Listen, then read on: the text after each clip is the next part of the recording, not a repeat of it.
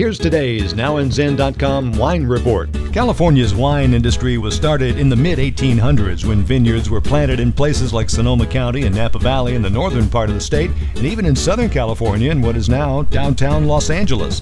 Needless to say, those vines are long gone, but there are vineyards up and down the state that date back 100 years or more. A recent article in the San Francisco Chronicle entitled Saving California's Heritage One Vine at a Time focused on an effort to recognize and preserve California's wine grape history. A group called the Historic Vineyard Society is compiling a list of the state's vineyards that have been around 60 years or more. These vineyards have a lot of grapes in them that are unfamiliar to many modern wine lovers. DNA mapping has shown the sites also at one time had historic grapes growing in them that are virtually unknown today. Sadly, these vineyards often have their vines ripped out of the ground by new owners who prefer to grow more popular and profitable grapes. Find out more at historicvineyardsociety.com. Explore wine on nowandzin.com.